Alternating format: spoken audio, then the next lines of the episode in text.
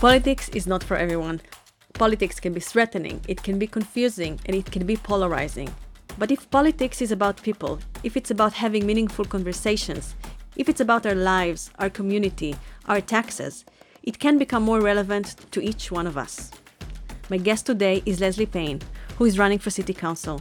She comes from a background in sales and marketing and a lifelong social and climate activism. She is running for office to get everyone included, and she has a warm spot for seniors. Let's get to know her. So, uh, you have this history with politics, right? With the Green Party? Yeah, I've been a supporter of the Green Party for a long time. I, I like a party that has a clear vision. Mm-hmm. They have, you know, stated principles. I would love to see that from the other parties, and I'd love to have them re examined. I think it's interesting when you look at uh, Nelson's vision and, and values. And um, my understanding is that those are reviewed and possibly updated with each new council coming in because many things stay the same in our core values, but how we achieve those and how we know that everyone is included.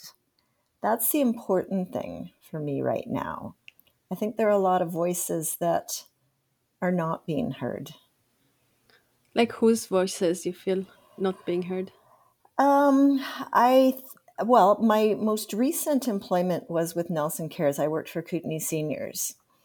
And the pandemic demonstrated to us very, very clearly that there are some cracks in the care of the most vulnerable people in our society. And seniors are a large and growing segment of that. So, you know, when we couldn't meet this morning, my next thing was to take an 86 year old friend. And I met her through the pandemic through Kootenay Seniors. I was one of the volunteer drivers, and I still am a volunteer driver. So now we've just become great friends because she's here alone in her large house. Her son is in Cranbrook and he gets over as often as he can. But I take her every week up to the cemetery to visit her husband at the mausoleum and also when she has medical appointments. So today she needed to go to a physiotherapist. And after that, I had lunch. And I'm probably, you know, I'm her main person now.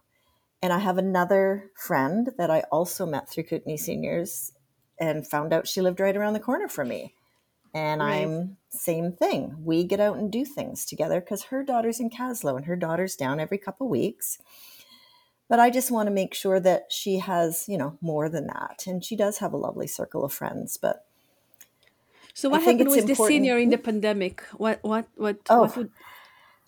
well, well, when you take a a vulnerable population like that who does have mobility challenges getting around. So now you're saying, oh, riding the bus might not be safe. Oh, are the cab drivers, um, you know, wearing their masks? Are they safe? And stay at home. So now you've taken this group of individuals who's stronger together when they're in community, and we know that from all the studies about aging. And we've said, could you just please stay at home for a while and not have people that you're not intimately acquainted with right. come in and, and that social isolation not only for seniors but for the entire community i think that's created trauma that we just haven't even seen the the depths of absolutely. Yet. so that was a big thing for the seniors and a lot of services did pop up. People started delivering groceries. Uh, kootenay seniors was offering rides to medical appointments. It took them a while to calibrate that and i was there when we reintroduced the program um, but the social aspect is something that was really, really challenging to do. The other thing with seniors right now is that many seniors, after long time being with a partner and children at home, may be on their own. So, widows, widowers, and they're in their family homes and they would like to move into housing. Mm. But even when they sell their home, they need something affordable. And that's, as you know, becoming more and more challenging in Nelson. So it's a bit of a chicken and an egg scenario. If they moved out of their three and four bedroom homes, that would free up housing stock for families. But we need a place for them to move out to where they can still be included in the community um, sometimes they'll run into medical situations And I won't say the organization suggests that they just move out of town. So leave your family, leave your community, and move closer to those services. And maybe that from a physical point of view is great, but from a mental point of view, it's it's not. It's just Right. not. Right. And you need both for well-being. Let's be honest. Yeah, absolutely.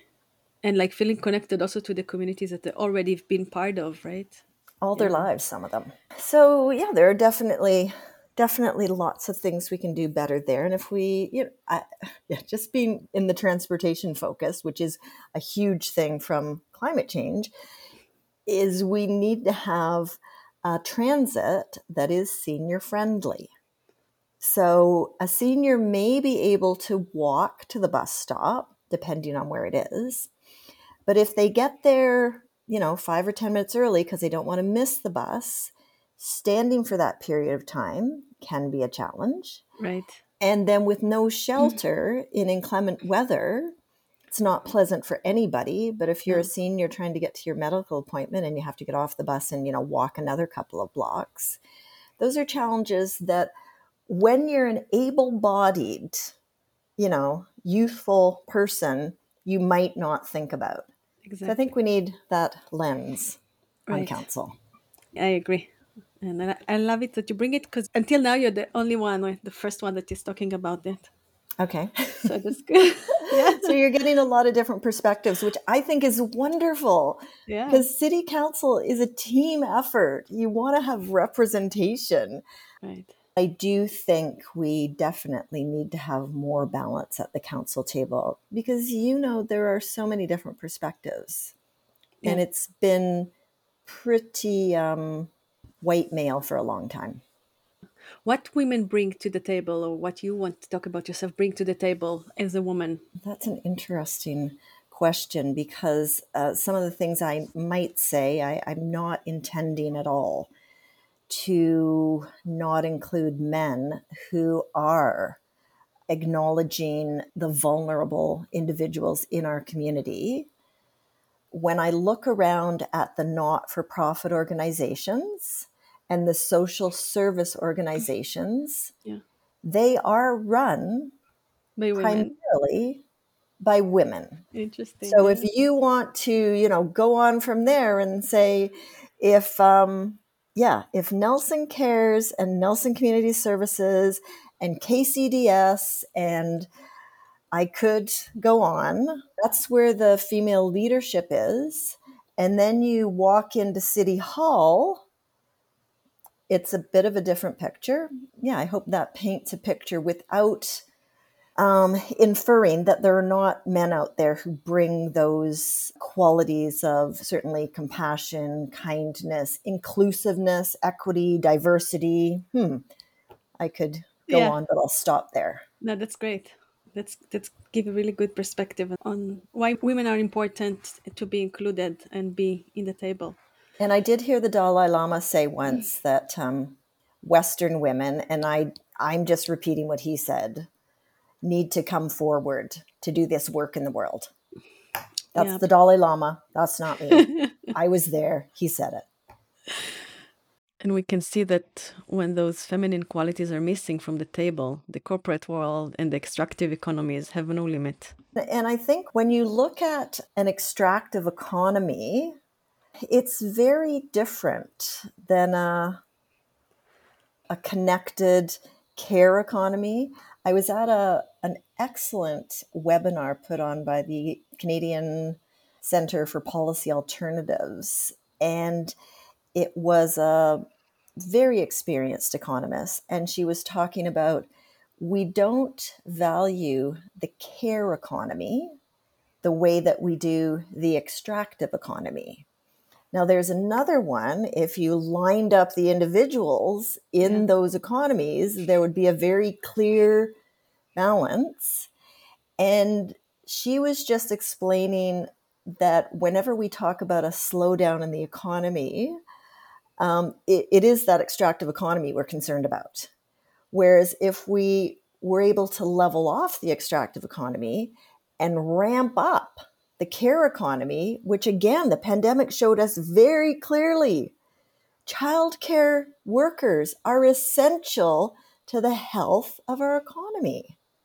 Yeah. Leslie, let's talk about let's talk now about the climate plan. You've been a climate activist most of your life. What do you think about the climate plan we have? Well, I've been working as a climate activist and a social justice activist for most of my life. These are intersecting issues and I guess from my perspective of having a few years behind me, we need bold action we just need in the climate. We've we've got a climate plan. Awesome. Glad we have a climate plan. We had a climate plan in 2014. Uh-huh. What we need is do you know the Elvis Presley song, a little less talk and a little more action? Yeah.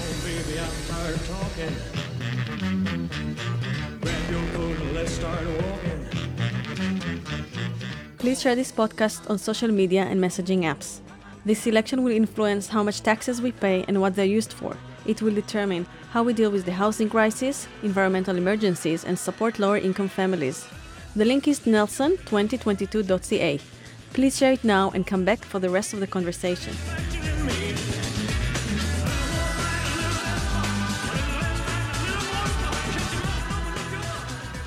I am curious.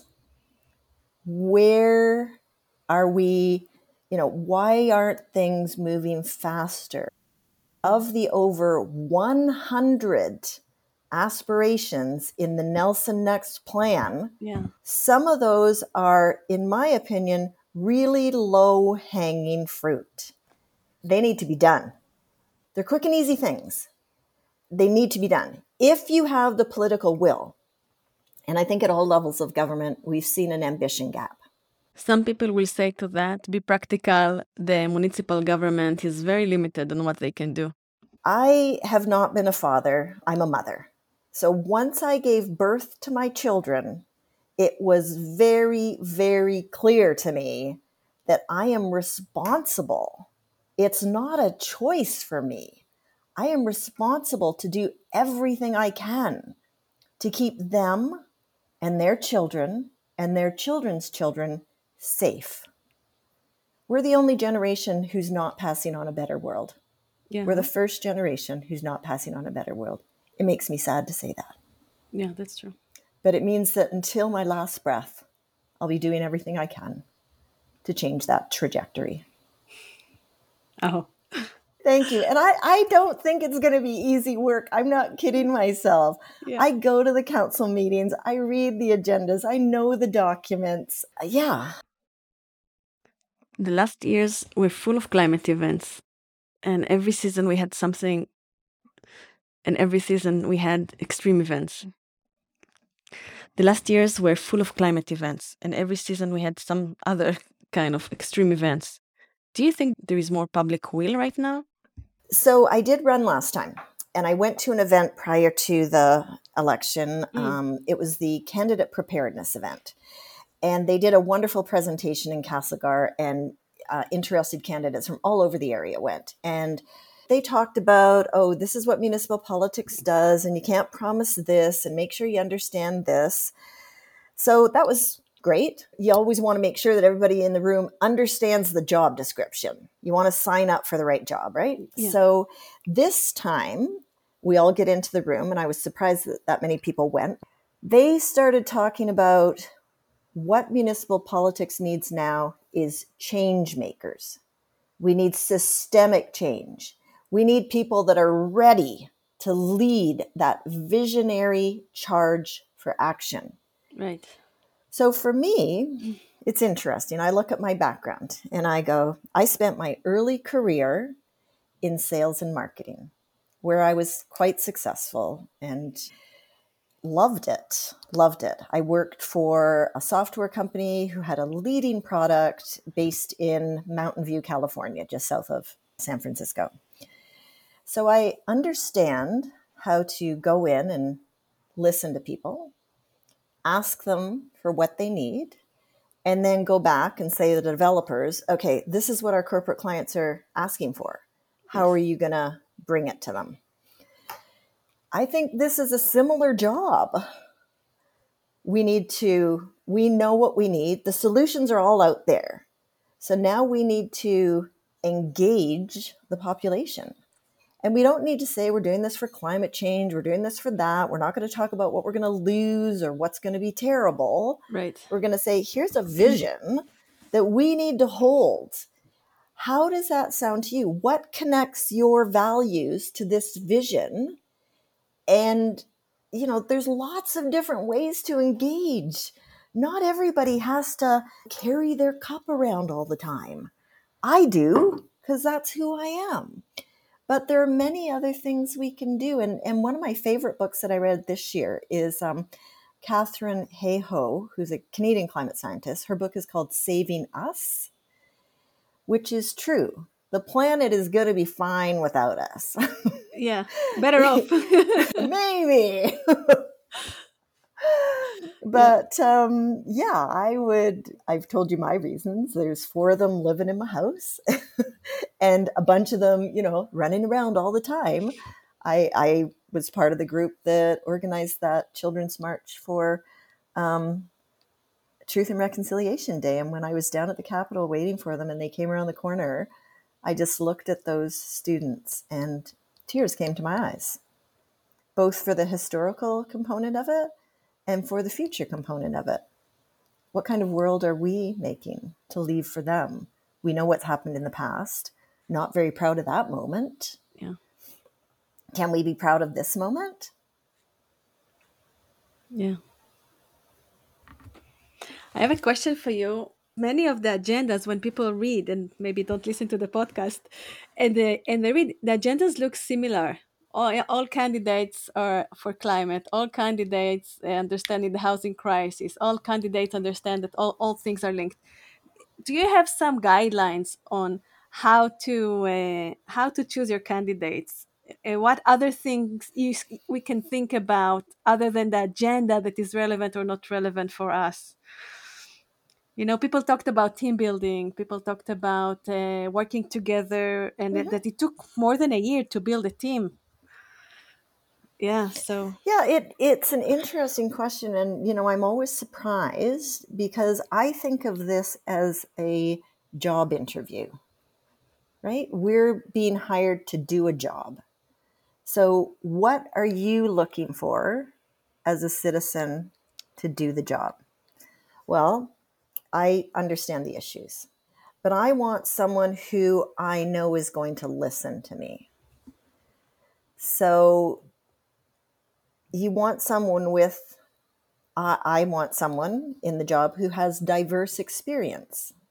I've worked on a lot of teams and i started my first team i remember in grade seven walking down the hall in school and i was 510 i don't think i'm 510 anymore i'm getting older but i was 510 and the basketball coach just said to me get the, be at the gym at 3 o'clock today you're starting practice.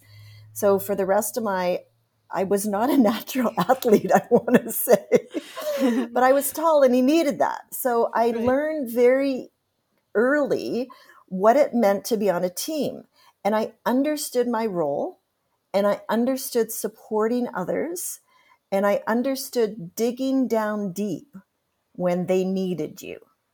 So whether you played a team or on a team, and then I've also been, again, in my career, by the time I um, you know, worked my way up in the software industry, I was managing a team of 22 professionals. So that's a different scenario. And then here in Nelson, I worked at the as a manager for the cafe in the um, co-op in the new building at the co-op. And again, another team. How do you put that team together? How do you meet the needs? And and that was meeting the needs of an entirely new generation. The needs are very different, but I couldn't impose my needs on them. I needed to understand what their needs were. So you need to uh, also so understand generational gaps. Oh yeah. Well, yeah. I live that. You know that I live with my daughters and I have extremely close relationships with them. I try not to be on any team that doesn't have a multi-generational scope. Mm-hmm. It doesn't work for me. I'm so excited that the candidates have been invited over to Trafalgar. And when um, I can't remember his name either, but he's French teacher who invited us when he said, Well, they're not voters yet, I'm like, Oh my God, like I, I don't care if they're voters. I just want to talk to their I want to see a youth on council. Mm-hmm. Fernie's just passed the policy to have a youth on council. How can we make the social services has this um, terminology now nothing about us without us? Mm-hmm. So here we are making all these decisions for the future. We don't even have somebody sitting there listening and bringing that information in. Lucky for me, they're sitting around my dinner table, you know, at least a couple of times a week. Yeah. So I have been privileged, really, to have them bring me along on that journey of decolonization, of feminism, of diversity, languaging, you know, fourth wave feminism. It's it's hard to be learning and changing all the time. You really need to want it. But when you love people, when you care about their future, yeah, it's it's work that's valuable. And at the end of the day, when I go to sleep, I feel I've done something worthwhile. Thank you for listening. My name is Yael Finer, and this was Leslie Payne. Next, we're going to talk with John Buffery, who is running for city mayor. Transparency would come from a clear, clean process. So, if it's honest and earnest in its process, the transparency to share that information is super key. I think there has to be a combination of summarizing so that it's understandable and attainable to people. But at the same time, as you drill further, you can see where the decision came to from the collection of information you got. Please subscribe to this podcast and listen to the other candidates. See you next time.